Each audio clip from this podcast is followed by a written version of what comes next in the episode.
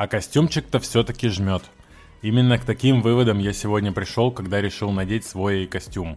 Я его не носил, наверное, уже года полтора или два, и как-то и поводов не было, и случая тоже особо не было. Я уже привык ходить в костюме таком более простом, так скажем, это футболка черная, либо светлая какая-то, джинсы, кроссовки удобные.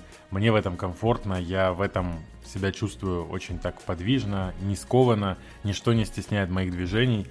И сегодня я решил провести эксперимент и изменить образ. Подумал, а вот как будет, если я оденусь как раньше? Вот так, как я привык одеваться в школе, как я одевался на встрече с клиентами, как это было тогда.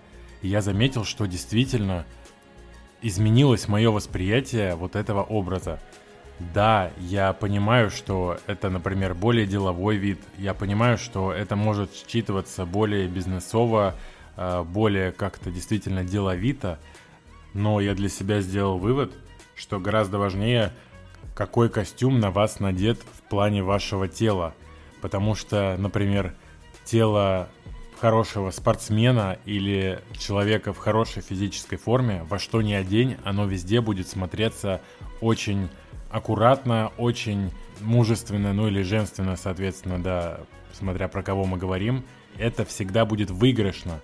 Так, например, та же футболка черная и джинсы на теле, не знаю, например, Криса Хемсфорда будет смотреться намного более выигрышно, чем э, если просто одеть какого-то очень худого человека в такой деловой костюм.